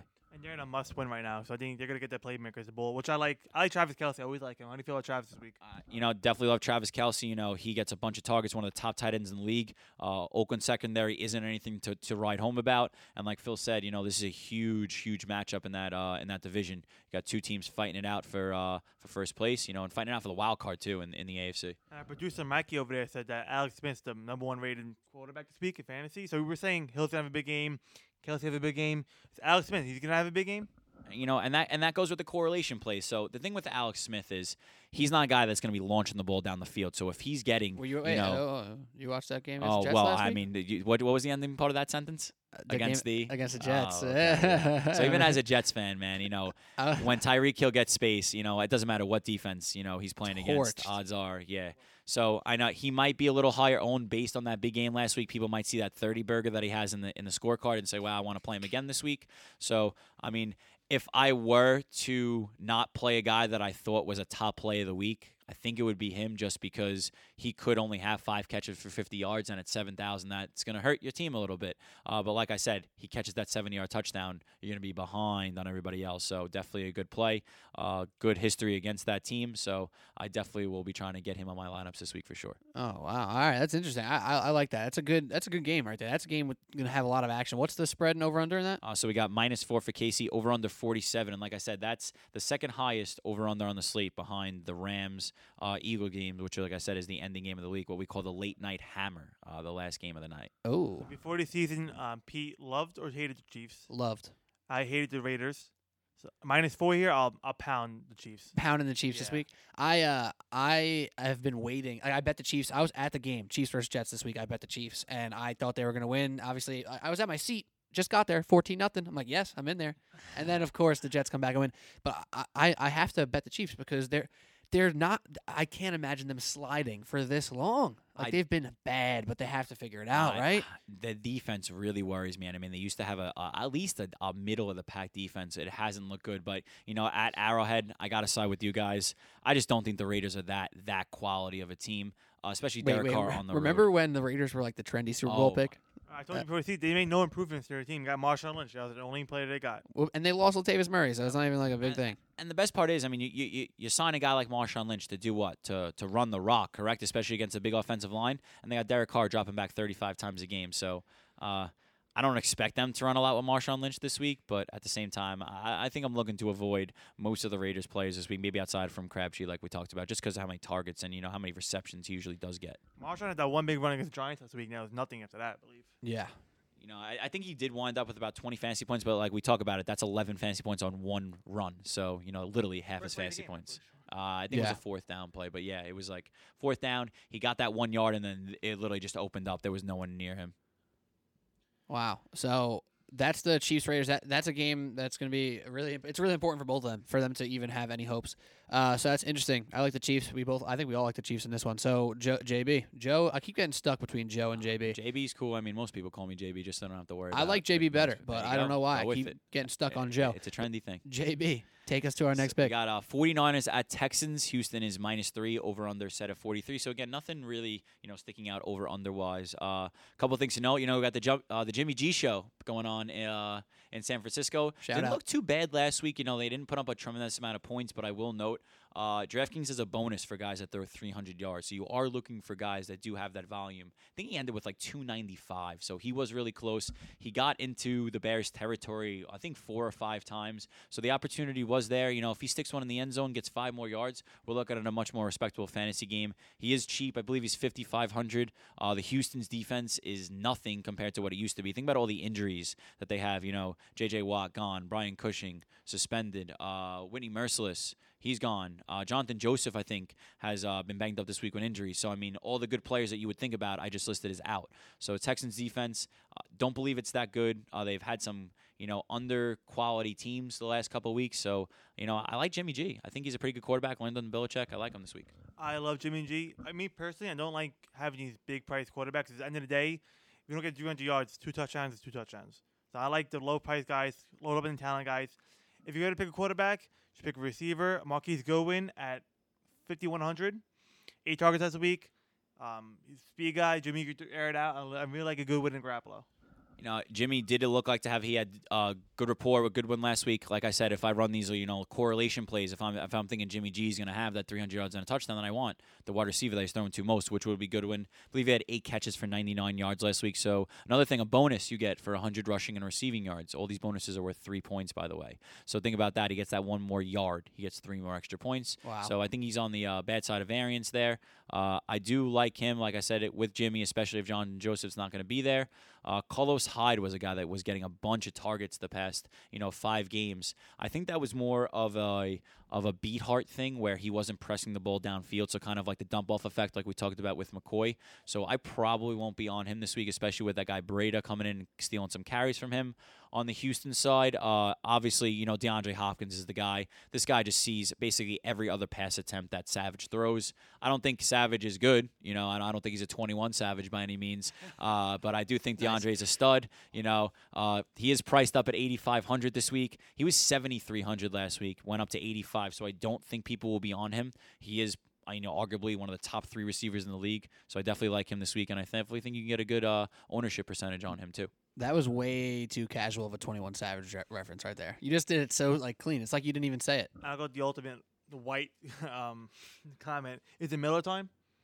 Is, is it always Miller time? I don't know. I don't know if it's Miller time this week. You know, Lamar Miller. We talk about a guy who does get a lot of touches, a lot of carries. Uh, he will. Uh, even though they brought in, I think Andre Ellington, they still got Alfred Blue coming out of the backfield. You know, I forget Uh, he exists. Yeah, man. I know. he That's only gets like two, three touches a game. So Lamar Miller is locked in. They are favorites. So if you do think from, because you know, as a fantasy player, you do got to think about who's going to win the game and how that affects the game. Jimmy G, baby. I'm all in. So you know, if Houston, if Houston's going to win this game, and you think that, then you want Lamar Miller because obviously he's going to get a couple more carries than usual, and you know he could pay off that price. believe he's right below 6K, so you know I- not bad in the mid value range. I got a question about Jimmy G real, real quick. I think you mentioned his price before, but what other quarterbacks are in his range? Well, I mean, so to think right off the top of my head, Nick Hundley, that that that guy that I talked about that I love so much, is 5,700. He's 200 more than Jimmy G. Uh, Jameis Winston Lock him is up. more than that. So, Lock uh, him I mean, up. You look at guys around that range. You know, uh, da- a guy we'll talk about later, Dak Prescott, Jacoby Brissett, Andy Dalton in this price range. So you know, Jimmy G, like we said, learned on the Belichick. I I I, I take accountability into that. I think that that means something. And against a bad defense in his second game, you know, maybe he's a little more comfortable and you know puts up a nice fantasy outing this week, hopefully for us. I, I guess it's really tough to tell here, but do, do you imagine someone like Jimmy G being trendy, or do you imagine him being under the radar? You know, I, I think that he could pick up some some uh some you know like you said some trendiness come Sunday. Just with so many quarterbacks to choose from, you know, especially in that mid tier range. Like we mentioned, some guys I like, like uh the Winstons of the world, or uh the Prescotts, or you know, I'm sorry, I'm I'm, I'm watching the uh, New Yeah, Orleans Atlanta We're- game. no, it's all good. We're, we're recording this on uh, you know, Andy Thursday night. Dalton, all these guys in this range, you know, I think they'll pick up some ownership. So I don't think you have to worry about Jimmy G being too owned. Uh, I think he'll be okay, probably maybe in that like 10% range. Uh, I don't want to give you an exact number on that because obviously I'm not sure. I don't know what other people are going to do, but I don't think you have to worry about his ownership too much. Well, that's good stuff. No, and, and no worries, man. That happens all the time. We, we record these podcasts at night. It's what we do. It's it's the bit- the way we can get them out early in the morning, so people on their morning commute, however they want to listen, they can listen. And we happen to be li- recording during the Saints Falcons game right now. And me and JB split a team with Saints defense, so I want that to go back to the house. But Oh, Yeah. Saints I pick don't play though. Matt Ryan. I, I, will, I will note that if you hear me start screaming, it probably means that Michael Thomas had a big play because I have him on a couple uh, fantasy teams in the playoffs this week. But uh, we'll move on. I don't want to talk about the game going on currently because we can't roster that one in fantasy, so that's not going to help us too much. But you Uh, could talk about the quickly the Monday Thursday slate. How, touch about that. Uh, you know that that's a, that's a fun thing to do. You know, I'll try to cu- touch up on that like two minutes after the show's over. But you know, as as a casual guy who just likes to sit on his couch and watch, you know, the game on a Sunday, Monday night, you know, it's a good way to get you know your five bucks worth that, that can turn into like a hundred k. You know, they they run these Whoa. big tournaments Whoa. on DraftKings, so we can turn a couple bucks, you know, into Wait, you, know, you, you said a a bunch of money. hundred, and I thought you were gonna stop, and then you were a hundred k. I was like, whoa. Yeah, no, there there, there are some, oh, some some big tournaments out there from time to time. You know, not not always we not always those hundred grand first prizes, but they're always consistently wait, fifty grand, with me, be twenty five honest with k prize pool. Do you need? Do you really need, like? Can you actually just win that with one lineup? I mean, I know it's possible, Uh, it- but like, it- does if it happen? It for sure Does is it happen? possible. Uh, you know, I, I, I'm not I'm not gonna sit here and brag on the site because I'm not that good of a fantasy player. But my one win was on a single entry that just happened to have you know, as I call them, the stones. It Your was, big- it your was big win? It, it was it was the right set of people, so that that was my big win. The baseball one? Uh, this was the baseball one, yes. We're talking about off air, but he's like a double away from like a lot more money. Whoa, that's pretty cool. And uh, For another time, for another time. I think we got to keep this thing moving. That is a good story for another time, though. So, uh, JB, take us to our next game. Okay, so next game, very interesting game, and actually a, a game that I'm sure most people are going to want to watch. Seahawks at Jaguars. Oh hell yeah! Uh, Jaguars minus three in this game. I was not expecting them to be a favorite. Pretty low over under at 40. Uh, this is one of those games where I'm not sure what to think. Uh, you know, Jacksonville has been talked up as this big defense. They've been crushing it all season. Seems like they got a defensive touchdown every week, but this is going to be one of their first true challenges. You know, Russell Wilson has been lighting the world on fire this season. Wizard. Wizard. I mean, they cannot run the ball. So the running that they do is literally with Russell Wilson's legs. He's throwing the ball a ton. He's running the ball a ton. He pretty much accounts for 90 percent of their offense. Uh, one guy that I will touch up on running back wise, that that running back uh, backfield is so clustered. But that guy Davis seems like he's coming out as the clear best running back, both out of the backfield and carrying the ball. He's 3,700. So as a guy that you want to bounce off of compared to maybe a guy that's chalky like Gio Bernard. So if you're the type of guy who doesn't like to be like everybody else, you don't want to have that guy that you know people are going to have. Maybe you could look at Mike Davis. You know, it's a tough matchup against the Jacksonville D. But uh, a guy that I do want to touch up on, you know, I'm a little a biased this guy because I'm on a bunch of my fantasy teams. But uh, Doug Baldwin is down at 5,400 this week. Uh, he's usually up in the 7,000 range, so huge price drop because he's playing a good defense, uh, facing up against arguably the best pass defense in the league. You know, Jalen Ramsey and company against him.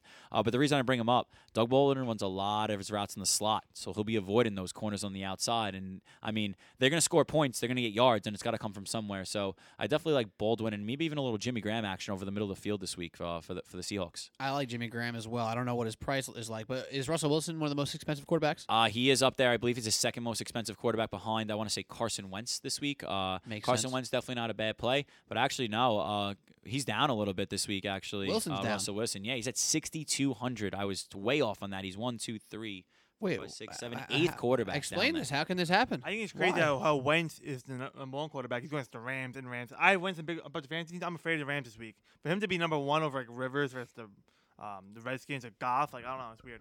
you know, and, and what happens? Uh, it's not people that price these people. You know, like we talked about with algorithms before. DraftKings has these algorithms that incorporate how good a defense is against the run or the pass or the quarterback, and it and because the Jacksonville is so good at home, they projected all these guys like Wilson and Baldwin so well. Where I mean, think about that, sixty two hundred. That means we need Russell Wilson to get us, you know, eighteen fantasy points to have a good game. And if I go look at Russell Wilson's log, I don't even remember the last time he had under twenty.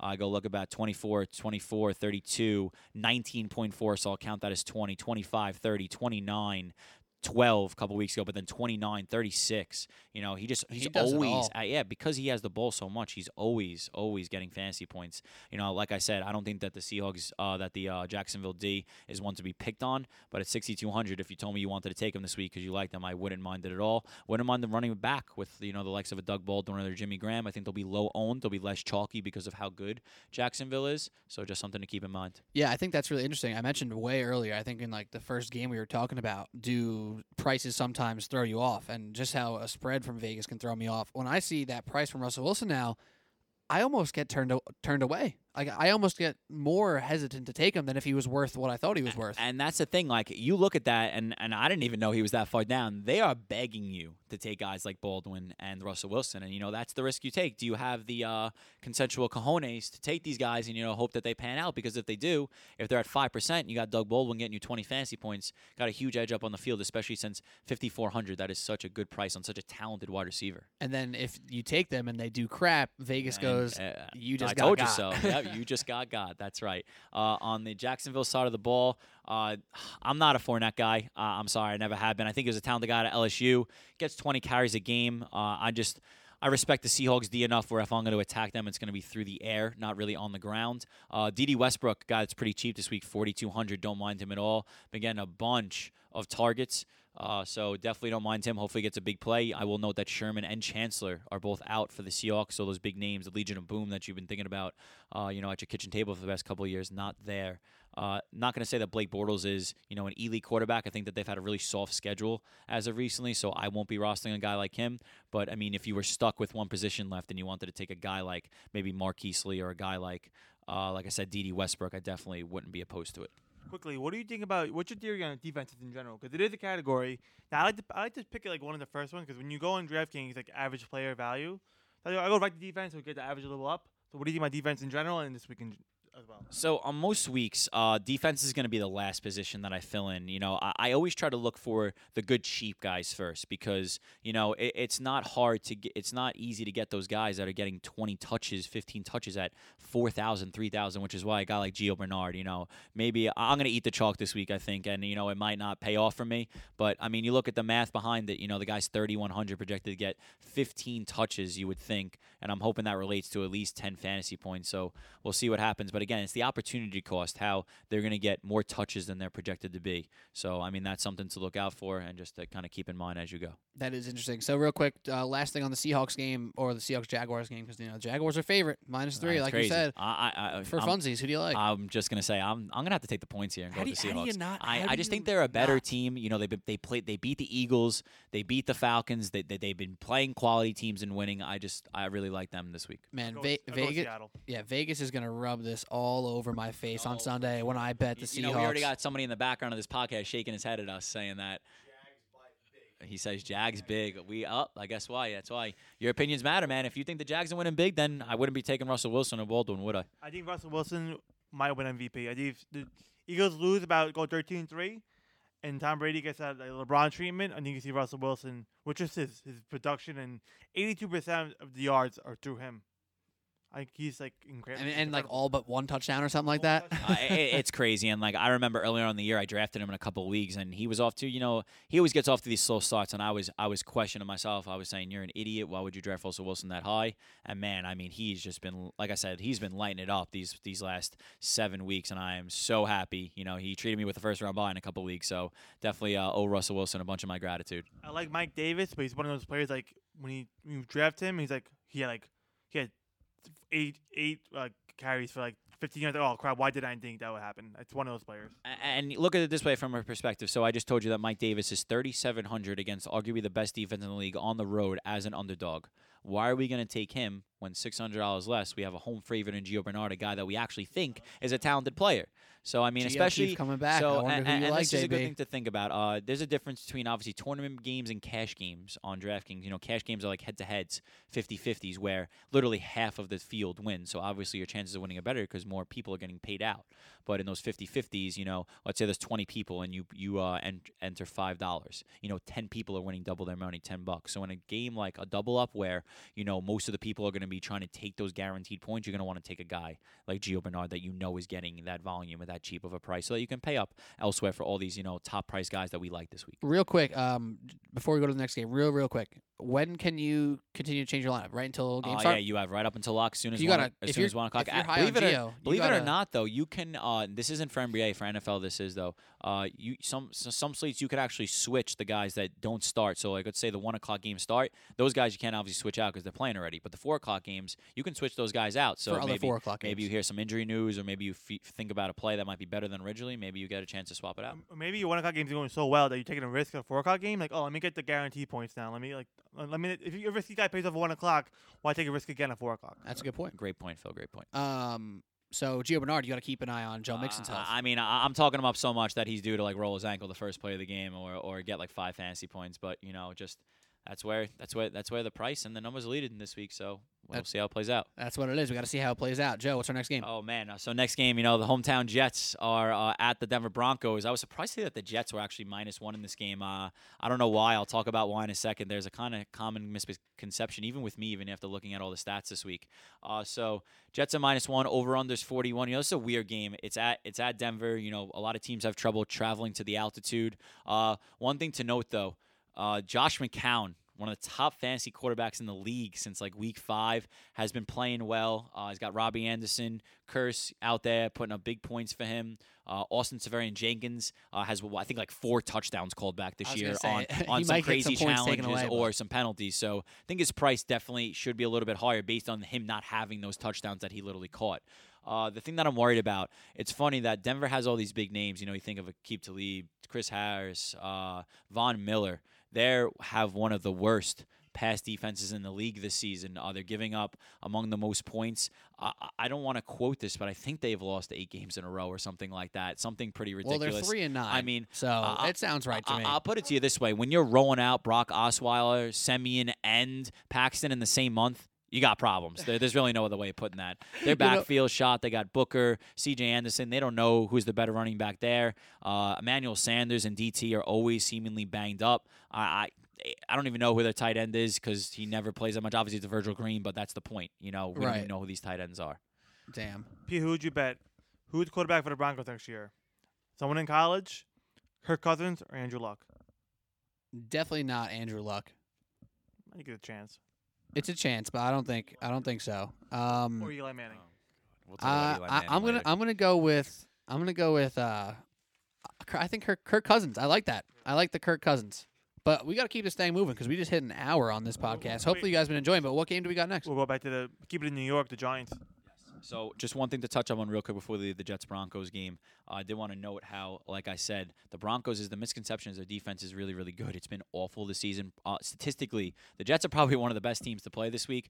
Uh, the thing I worry about is the pressure. Uh, the Jets give up a lot of pressure on the quarterback, and you know you got names like you know Von Miller, uh, Ray that can rush the quarterback and get some sacks. So if that were to go wrong, that may be the reason. I'm not going to tell you that I'm jumping to take these Jets wide receivers and uh, and McCown this week, but you know I wouldn't be upset with myself if I landed on a Robbie Anderson or a Kearse or a Seferian Jenkins this week. The, the one player that's hot right now is Robbie Anderson. He scored like five straight games. Robbie Anderson, something like that. So Well, I actually just got news from our uh, our we'll call him our producer in the back. Uh, apparently, Robbie Anderson uh, has had some hamstring tightness uh, in practice today. Oh Lord. a little questionable. So you know that'll change things a bit. But do remember that regardless if he plays or not, you still got to keep Talib and Chris Harris, two very talented cornerbacks. You know, going off against them. Is that the same producer who may or may have not just cracked a beard that got picked up by the mic? yeah, absolutely. So it just shows what kind of uh, show we're running around the doing. producer that I shout out last week had a baby last week. So he, he gets to, he's a night off tonight. He's having a beer. Or two. He deserves three at least, maybe seven. Hi- his wife did all the work. All right. All right, so we're gonna keep it moving here, guys. I'm sorry that I'm uh, I'm going on and on talking about all these games, just having a little too much fun. Uh, but I'll try to you know uh, cut cut uh, just focus on the fancy goodness for the next couple games. So next one coming up, which we can go through quick: Tennessee Titans at Arizona Cardinals. Tennessee's minus three favorite on the road. Over under set at 44. Uh, I don't really know what to say here about Tennessee. You know, Mariota just isn't the player that I thought he would turn out to be. Uh, you have Derrick Henry and DeMarco Murray splitting carries. They don't even know who they like back there. So it's really hard to take one of them, especially when you're, you know, a guy that doesn't play that much and you're banking on watching these guys. You're going to get a little frustrated if you take uh, a Henry and you see uh, DeMarco Murray on the field the whole entire time. So it's kind of hard, you know. Oh, ben Simmons triple double. Jeez, good for him. And I'm playing him this week. Thanks, Phil. Uh, so getting me off topic too. But uh, so on the Tennessee side, you know, I'm definitely not going to side with the running backs. Uh, one of those wide receivers is getting Patrick Peterson, you know, probably the best cornerback in the league. I think Matthews will be back this week, might get him. Corey Davis been disappointing uh, this week, uh, well, in season in general. Uh, big draft pick. People thought that he was going to have a good year. Just hasn't gotten the separation and, you know, the catches that we were expecting. Uh, if there was one guy I was going to play on the Titans, I think it would be Delanie Walker. That's if he plays. He's questionable this week, but uh, Mariota had a perfect passer rating when throwing to him last week. So there is some. Rapport there. I love Delanie if he plays, but we'll see. On the other side of the Cardinals, uh, the one guy that you can play there is Larry Fitzgerald. This guy's a Every target week, monster baby. every week. Uh, the one bad game he had was against Jacksonville, and that's because they're an elite defense. Had 10 catches last week. Uh, Tennessee is not a good pass defense. Larry Fitzgerald does run a lot of his routes in the slot. Uh, Tennessee is not that good against the slot, so I like a lot of like a lot of like a lot of Larry Fitzgerald here, especially since we don't even know if Peterson or that run game can do anything. Uh, I'm not going to tell you that I'm running to play Blaine Gabbert, but if you fell on him at under five thousand and you had Fitzgerald on your team, I wouldn't be opposed to it. Uh, one last guy I'll mention in this, a guy that uh, you know, it's one of those uh, BenJarvus Green Ellis names. Uh, we got Ricky Seals Jones. Oh, I'm hearing that Uh, name. yeah, I'm I don't know. that. Ever since Blaine Gabbert came to this team, and he's been getting targets, getting touchdowns, really cheap. Uh, I wouldn't bank on a 10 point outing out of Ricky Seals Jones, but I mean, if you're looking to just save some money, you want to play some elite wide receivers and running backs, that may be a place to look at the tight end position. That's not bad. I've been hearing his name popping around. That's pretty interesting. I, I I don't know much too much about him. I know he's an athletic tight end that people expect some big things out of. So I mean, keep an out look out on him for the rest of the season. So I think we have three games left. Correct. We have to. So Could be New York, Dallas, and the Giants. Okay, Eli's so- return. I know. I'm sure a bunch of our New York fans have been looking to hear about this, the return of Eli, why he left in the first place. Like I said, I don't even want to mention the coach's name on the podcast, so I'm not going to do it. Uh, Dallas is minus four and a half in this game. Uh, it's at uh, the Meadowlands. Like I said, Eli is returning. Uh, some news here. Obviously, we talked about Sterling, Sterling Shepard being questionable. If he plays, I love him. Uh, Eli, literally, you you can notice he just loves to throw the ball to just Shepard and Ingram. That's where all the targets go. So if you tell me that Shepard's going to play and get 10 targets at 5,300, that's definitely a place I'm going to look to pay uh, to pay for this week. I think that you know the targets compared to the price, just like with Josh Gordon, literally in the same price area. I think that that might be a little too good to pass up on. Uh, Dallas Cowboys, you know, cornerbacks are nothing to brag home about. Uh, the only thing I would worry about there is can the Giants, you know, pass protect for Eli to get those passes off. Can the Giants even have enough possession time Uh, to get first That's downs? another thing, you know. Uh, the Dallas, you know, offensive line looks really bad for a majority of the season. You know, I think Ezekiel Elliott really hid some of those flaws, and they kind of showed in the middle of the season when they went on that losing streak. But man, they looked great uh, the past couple weeks. Alfred Morris has been getting a ton of touches, so he might be something to look out for because the Giants aren't that good against the run. Uh, the thing with him on a site like DraftKings, you know, you might want to play him on a site like FanDuel where you don't have to worry about uh, the PPR because Alfred Morris isn't going to catch passes. So, you know, on a site like DraftKings, it's hard to take him knowing you're only getting those carries for the when there's part. other comparable running backs who are also going to Exactly. going to get those couple exactly. And, that, and that's a big thing on DraftKings is to get those like those McCaffreys of the world where maybe they don't do that good yards wise, but they're still racking up those five catches to save your fantasy days, regardless of what you pay for them. W- would you ever consider playing Eli Manning? Because you know, you know, New York fans, specifically Giants fans, Uh, uh, whether they like it or not, they're going to I- look at him. I'm gonna lose all credibility when I say this, but at the same price range, I like a DeShone Kizer over an Eli Manning this week. Uh, you look at Eli Manning stats. you don't lose first of all- credibility until the First results all, happen. yes, I guess so. Uh, Eli Manning, that guy is not going to leave the pocket and run for more than 10 yards in a game. Rushing upside is limited. Uh, it's a division game. I really, I'm not going to say I love this game in general. I think it's going to be a little lower scoring, especially with both teams probably looking to, you know, control the tempo, control the clock. Might snow on Saturday. Yeah, that's what I'm hearing, and I, I know the top's going to be on the field. We are actually talking about uh, one of the local flag football tournaments going on that our uh, our fireman Mike was supposed to play in is uh, canceled. Good thing for him because he probably would have got washed anyway. So.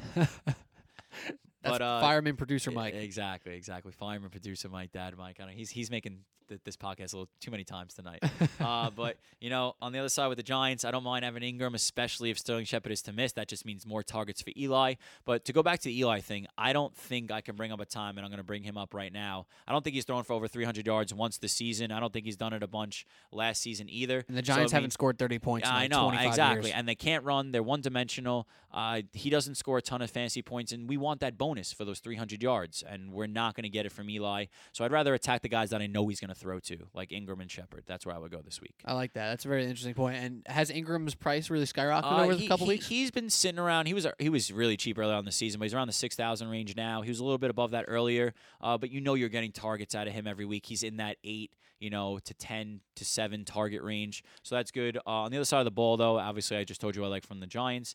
Uh, from the Cowboys side, I don't know if I'll pull the trigger on Alfred Morris. I think that Dak Prescott is really intriguing at fifty six hundred. He's fifteen hundred dollars less than he was a couple weeks ago. We have that, uh, you know, running upside that we talked about, getting those rushing touchdowns.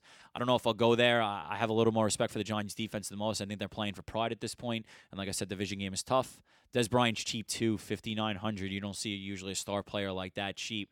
Uh, I don't have a Ah, stat. He's star at I. I I don't have a stat to back this up, but I'm pretty sure Janoris Jenkins gives him problems when they Mm. play. Yeah, so I, I'm not going to go there this week. Giants are really bad against the tight end too, but I mean Jason Witten's a little too old to be hoping for a 20 point fantasy game from this week. All right, well, keep this thing moving. We got what Redskins and Chargers next. Chargers minus six. what do you Yeah, like there? That's right. You know, the, the, Vegas gives Chargers a lot of respect. And I mean, if you go back and look at their record, I believe they're uh, seven and six now, or six and six, or something six. like that. Yeah. And I mean, how many games did they lose by a field goal in the beginning of the year because their kickers were awful? Uh, I saw this. I thought this was a, a cool tweet. What happens if Justin Tucker is the uh, the kicker for the Chargers? You know, you look at their record; it's going to be much different. They ain't going to be six and six. There's about three games on there they lost by three points or less because their kicker missed a field goal towards the end of the game. So then they're a pretty good team. They got a top pass rush in the league. They got Bosa and all the fellas Ingram there. Uh, Casey Hayward, like I mentioned earlier in the podcast when I mentioned Josh Gordon, one of the top cornerbacks in the league. So they have a top pass defense, a top rush defense. Well, rushing the quarterback, I should say. The one place they do give up points is through the ground. They have uh, one of the worst yards per carry allowed in the league. I don't mind Samaje Perine, but I mean, if they're going to be losing this week, it's going to be hard to guarantee you carries when they're looking to, you know, gain points back through the air. Are You ready for this? Yeah, I'm ready, baby. They're gonna walk to the Super Bowl, but Chargers are the only team that compete with the Patriots in the playoffs. So you're so better you're, than the Steelers. okay, okay. I mean, you know what? Think about the, it. The Think pass about it. rushers, They got Bosa. I was gonna say, They got the, the experienced quarterback. What they gives got a the good running Patriots game. They got fits? Keenan Allen. I think they're the only team who compete. I don't. Think, I mean, they just got shellacked when they went to New England a couple weeks ago. But I think they're the only team that AFC compete with New England. And I, I, I feel awfully disrespectful not starting off by mentioning Keenan Allen. I mean, this guy has just been going straight ham since Thanksgiving. I mean, you heard me rent, uh, talk about the term the Stones. I mean, if you weren't rostering this guy in your team the past couple weeks, you are just not winning money, my friend. I mean, he's got 29, 22, uh, 30 point outing on Thanksgiving when, you know, I mean, he was just. I have him on two fantasy teams, so I think I said that before. But I, I love this guy. Uh, he's got a good matchup. You know, it is tough that he's going to be against Norman sometimes. But the thing about Josh Norman is he only stays on one side of the field. Keenan Allen's another guy, like I mentioned, that he will line up in the slot from time to time. So we could get him off those guys like Breeland and Norman. And you know, Rivers just loves this guy. I mean, look at this guy's targets the past week: 14, 14, 13. That's I unheard mean, that's of. unheard of. So, I mean, you're paying a premium on the 8,300. He is expensive, but I mean, if I'm paying up for a guy that price, you know, I don't, I don't mind paying down for running backs this week. We already talked about the Gio Bernards of the world that are pretty cheap, and all these guys that are cheap getting touches. I mean, look at the quarterbacks we mentioned that we like: Jimmy G, pretty cheap; Kizer, pretty cheap. Uh, everybody in that range, you can you can afford these guys that we think are going to have a bunch of targets. And like So I wait. said, targets lead the points. Let's let's do this because we we're, we're getting uh, a little bit on the longer side here. So let's go through this last game, and then after we finish the Eagles Rams. Oh, we have uh, no, that's the last one, right? Eagles and Rams, and then let's do a little breakdown of your direction of where you're going to look to spend, where you're going to look to save, and then we'll call it a day. One more player from that game, Hunter Henry, a little sneaky pick. Uh, 15 points and 18 points last two weeks. So Okay. he's been looking uh, Touchdown reliant, or he's been getting yards. He's been yards, targets, and some obviously to, uh, in the red zone. He, that's the guy. And I think we can correlate that to old man Gates, you know, just you know whi riddling down at the end of the season. That guy's been killing it for years, but I think, it's, think it's it's Hunter Henry's time to shine. What what's Antonio Gates like? Forty eight. Yeah, I don't, I don't, maybe a little bit older than that. I mean, I'm- the was last being time- I was being nice. yeah. So on to the last game. Arguably be the best game. Uh, we always call this one the late night hammer because you want to have a guy in this game because if you finish your your uh, all your fantasy guys are done and you're watching this game just accrue points, you're gonna be feeling pretty bad when you're watching yourself drop from the standings. Uh, that doesn't mean you have to take players from this game, but it does have the highest over under on the slate. Uh, Los Angeles Rams are two, three two and a half point favorites over the Eagles. They are home. Uh, I don't know what to think of this game. Honestly, it's two great teams. Another playoff matchup. The Eagles haven't looked particularly good. I think we could attribute that to their strength of schedule. Uh, I'm not saying they're a bad team. I think they're a good team. I think they're a playoff team, obviously. But the Rams, you know, they, they've played some tough teams. They beat some good teams.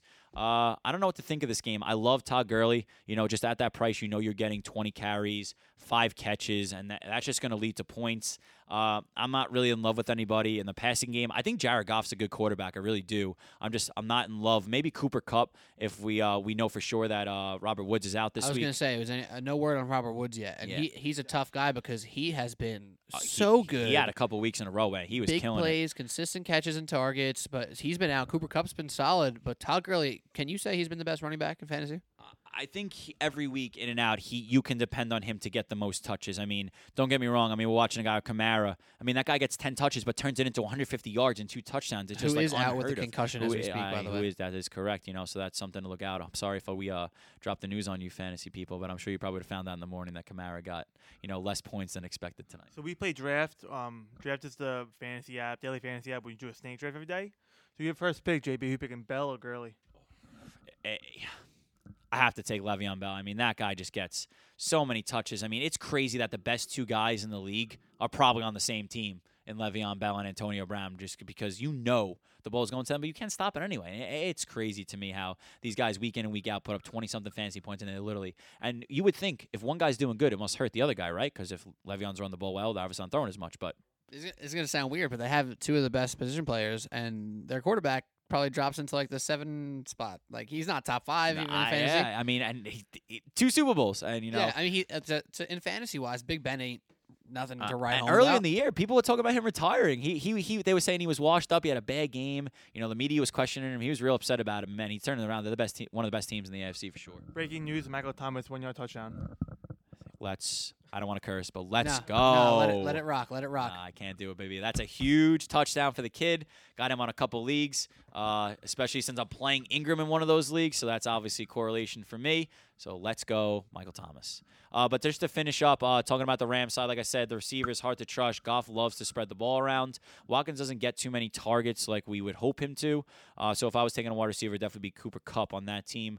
On the Eagles side, uh, Wentz is pretty expensive. I respect the Rams D enough where I wouldn't be surprised if he had a good game because he threw so much, but I'm not looking to go out of my way to target him. We'll talk about where I'm looking to spend up this week. I think I'm looking to spend down at quarterback.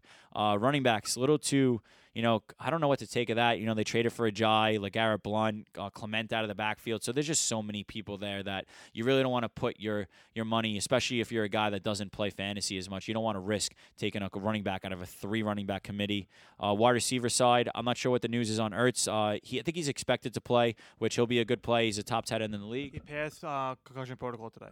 Okay, so there you go. He'll be a good play. Obviously, I like Alshon Jeffery. Uh, you know, he's a, always a good wide receiver. He's a little underpriced usually on fantasy just because he has hasn't been getting you know those those premier targets like he used to get when he was on you know the likes of the Bears, where you know they just had no choice but to throw him the ball all the time. But good quarterback throwing to him. Definitely don't mind him this week. Either. One enigma I've my I've playoff fantasy. Nelson Agholor. He could either go for 15 points or two points. Mean, you, talk about a volatile guy, and you know he enters the realm with the T.Y. Hiltons of the world. Obviously, T.Y. Hilton probably more talented player than Nelson Agholor, but these guys, because they get you know such yardage downfield on their targets, you know it's either an incomplete pass or a 40, 50 yard gain. You know that that that changes fantasy weeks right there. Uh, so that that's something to look out for. You always want to especially if you're playing, you know, a, cash game like a 50-50 or head to head where you're only playing against half the field or one person. You know, you want to take the guy with the the better floor as they would say where you know you're getting the solid 8 to 10 fantasy points as opposed to the risk between 5 and 15 in a sense. That's where you want to take the tournament risk. And, you know, take that guy that you're not sure, but you know what? You want to YOLO it and just say whatever happens happens, you know. Do you want to uh, celebrate that Michael Thomas touchdown cuz I got you. Uh, man, I, I, would love to celebrate that Michael Thomas touchdown. You can you can let it rock. Ah, you sure? I got a button. I just gotta I just gotta know when you're gonna say it. Ah, man, I, I, you know what? We're, we're, past the point. I'm already watching Devonta Freeman set free on the screen, so I'm gonna contain my emotions. I want to be back on the podcast sometime soon. So I mean, know, we curse on the pod uh, anyway. uh, I, I think I said shit already once. Oh, see, I, am gonna try to keep my. I, I, want my curses to be genuine. So now that I've held myself against it, you know, if I really start cursing on the podcast, that means I'm really, really passionate about the take or the thing I'm talking about. So well, maybe you know. maybe next time you're talking, I'm just gonna throw in just one of those right there. just right Well, in there. all right, Just maybe you never know. You never know. You know. All right, I'll tell you what. If Michael Thomas catches another one in these next 11 minutes and uh, 29 seconds left in the third quarter, then yeah, you'll hear me. You'll hear me drop a bomb on, on the mic. All right, so Joe, do you have a lineup filled out already? I actually do not have a lineup filled out. Uh, we did the podcast, you know, on Thursday night. Usually my research is done on Friday and Saturdays for the most part. I did do a little bit early, just knowing I'd be on the podcast and didn't want to sound like a dork or a dummy in front of you guys listening tomorrow morning or tonight whenever you get this. So I haven't put in a team yet. Uh, honestly, what I'm thinking this week. Uh, I think I'm going to play more cash games this week, which means I'm going to play more 50 50s and double ups because I like guys like Josh Gordon and Gio Bernard so much that I know other people will have them too. And I'm going to trust myself to, to have better guys around those two compared to the people that I'm playing against. Because I mean, you look at Gio Bernard, 3100. That's insane. That's like the price of a bad tight end, and that's a starting running back in a favorable matchup. You know, at home. So I'm gonna have trouble straying away from the likes of Gio Bernard this week. Uh, like I said, I like Josh Gordon this week, Sterling Shepard, all salary savers. I'm not sure I'm gonna go on quarterback this week. Honestly, uh, there's a lot of guys in the mid range. We talked about how I like Jimmy G. Uh, I might roll him out this week. I don't know if I'll play him with Goodwin too. I might just kind of take the salary savings on him so I can spend up on a guy like Gurley or McCoy.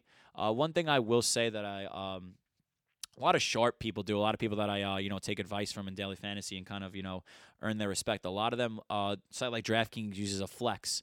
A lot of people like to use three running backs as opposed to that fourth wide receiver. And you may ask why if it's PPR.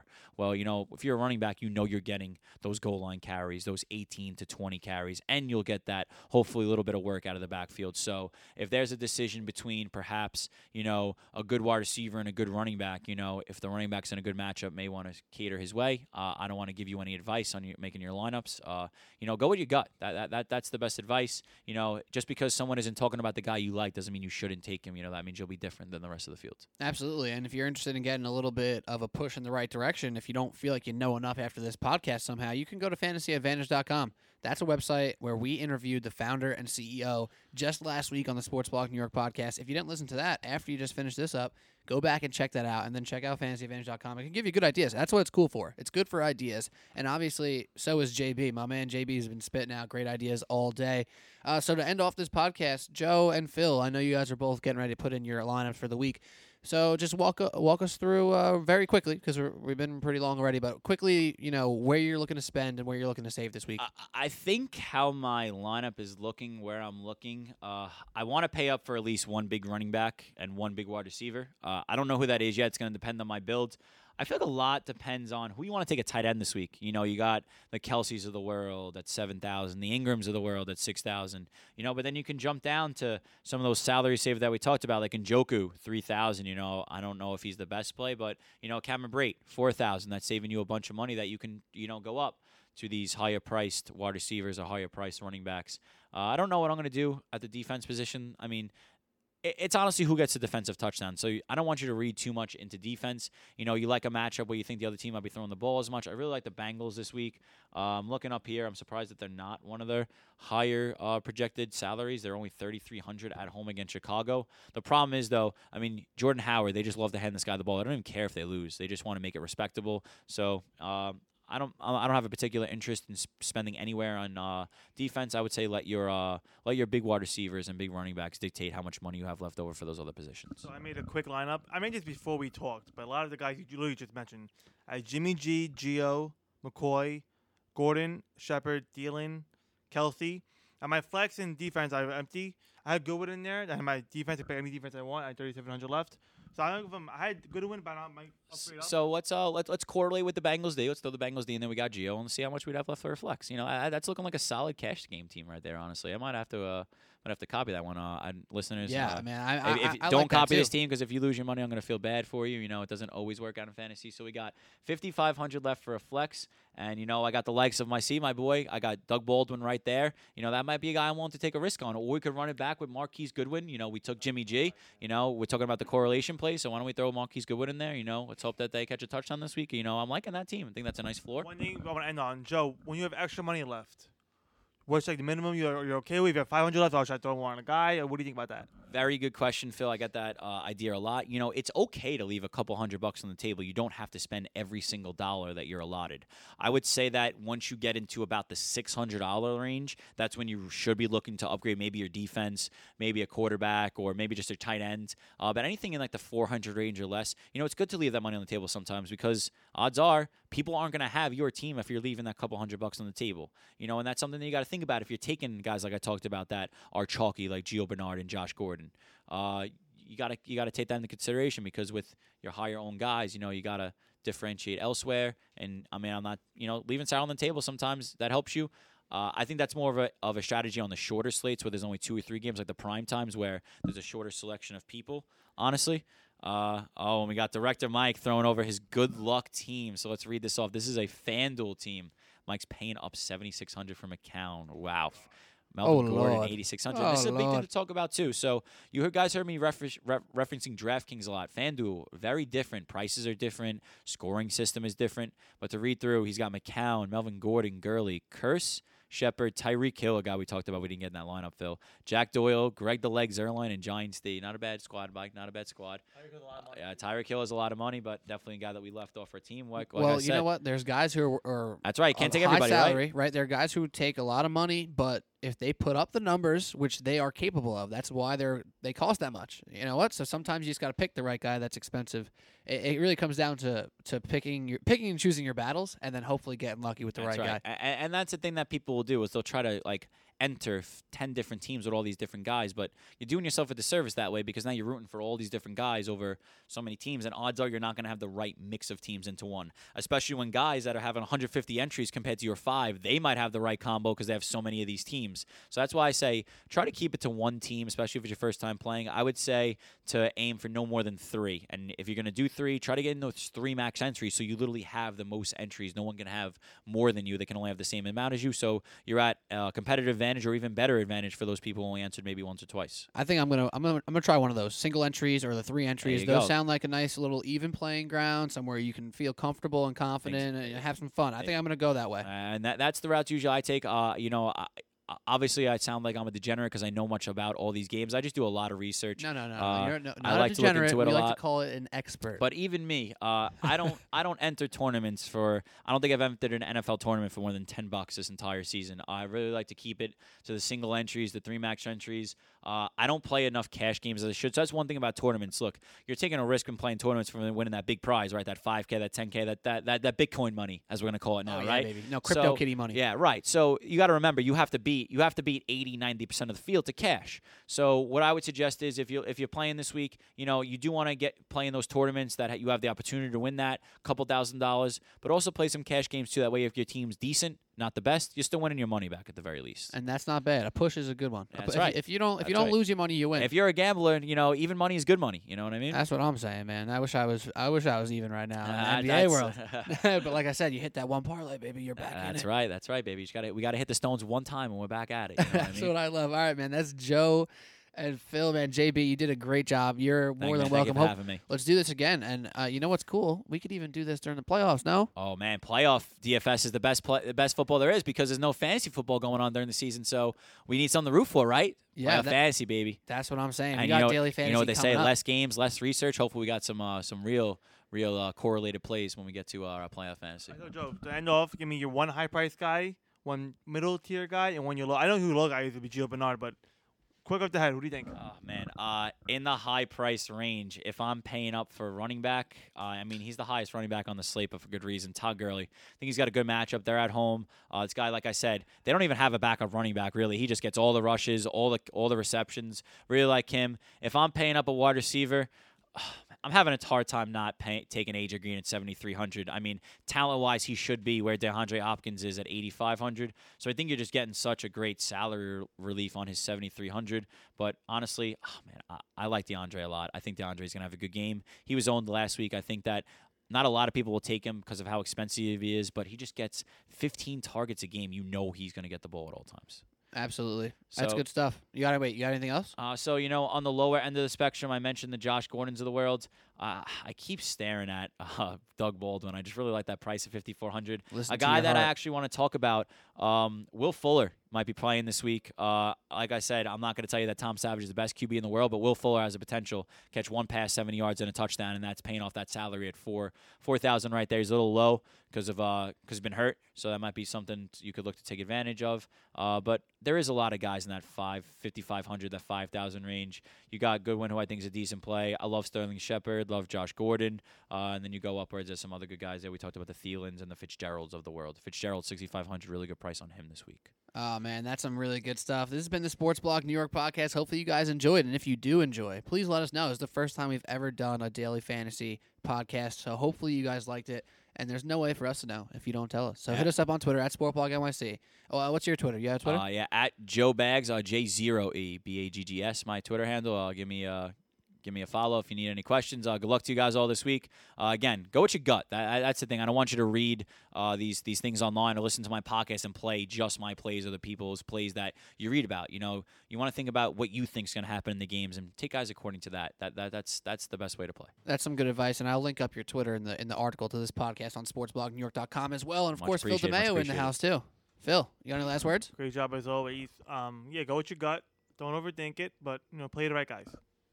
Also, like to give a happy belated birthday shout out to my man Phil. Uh, to, uh, going down the hill. Happy early birthday. His birthday's a week after mine. so, uh, Hey, are you guys both hitting the uh, quarter century? Uh, I I am I hit, I'm I'm below the quarter century. I'm 26 now, so now you hit I'm the over. officially I'm officially on the downhill now. So I'm not there yet. you know, hopefully uh, this Sunday brings me uh some birthday luck. Hopefully we uh we get some, we earn some green this week, and you know we're back here, you know, bragging about our plays from tonight. Somebody gotta make some Christmas money. Somebody's got. I gotta pay for these gifts, man. I mean, it's, Somebody's it's got to do it. man. Somebody's got to do it. Well, anyways, my name is Peter Kennedy. I'm JB. Thank you for having me, fellas. Have a good one.